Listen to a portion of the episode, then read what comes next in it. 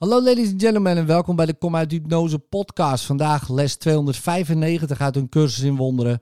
De Heilige Geest kijkt vandaag met mijn ogen. Christus vraagt of hij vandaag mijn ogen mag gebruiken om zo de wereld te verlossen.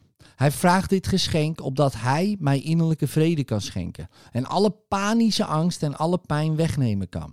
En wanneer die van mij zijn weggenomen, zijn alle dromen verdwenen die op de wereld leken neergedaald. Verlossing moet één zijn. Word ik verlost, dan wordt de wereld met mij verlost. Want wij worden beslist allemaal tezamen verlost.